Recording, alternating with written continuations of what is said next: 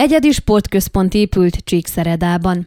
Kinda Géza több mint 30 éve a hódeszkázás és a rokonsportágak szerelmese. Ő volt az első romániai snowboard versenyző, aki nemzetközi versenyeken, világkupa futamokon indult ebben a sportágban. Szinte egész élete szerinte tévesen az extrém sportoknak nevezett szakágakról szólt.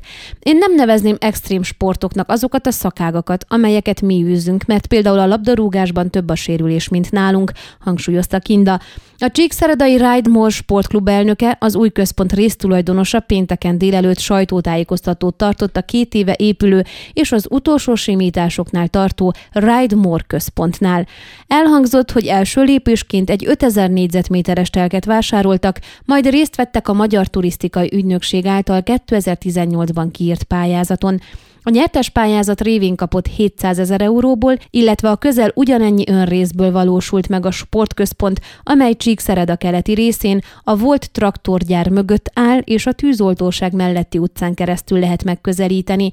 Az épület 1600 négyzetméter területen fekszik, és helyet kapott benne többek között a skatepark, a mászófal, a trambolinház adott minden feltétel arra, hogy a levegőben mozgás koordinációt követelő sportokat gyakorolni lehessen. Van crossfit és jogaterem, de öt vendégszobát is kialakítottak, ahol 20 edzőtáborozó sportoló számára tudnak szállást biztosítani.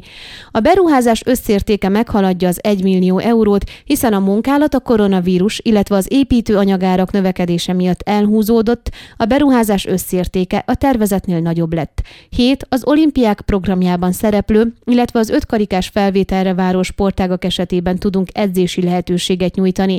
Járatnak ide a snowboardosok, a szabad stílusú sígyakorlói, a skateboardosok és a falmászók, de sportközpontunk nyitva lesz mindenki számára, kicsiknek és nagyoknak, amatőröknek és profiknak. Terveik szerint egyszerre 200 sportoló használhatja majd a Ride More központot, amelynek ennek elkészítésekor kuriózumként három kamionnyi tűzálló szivacsot használtunk fel.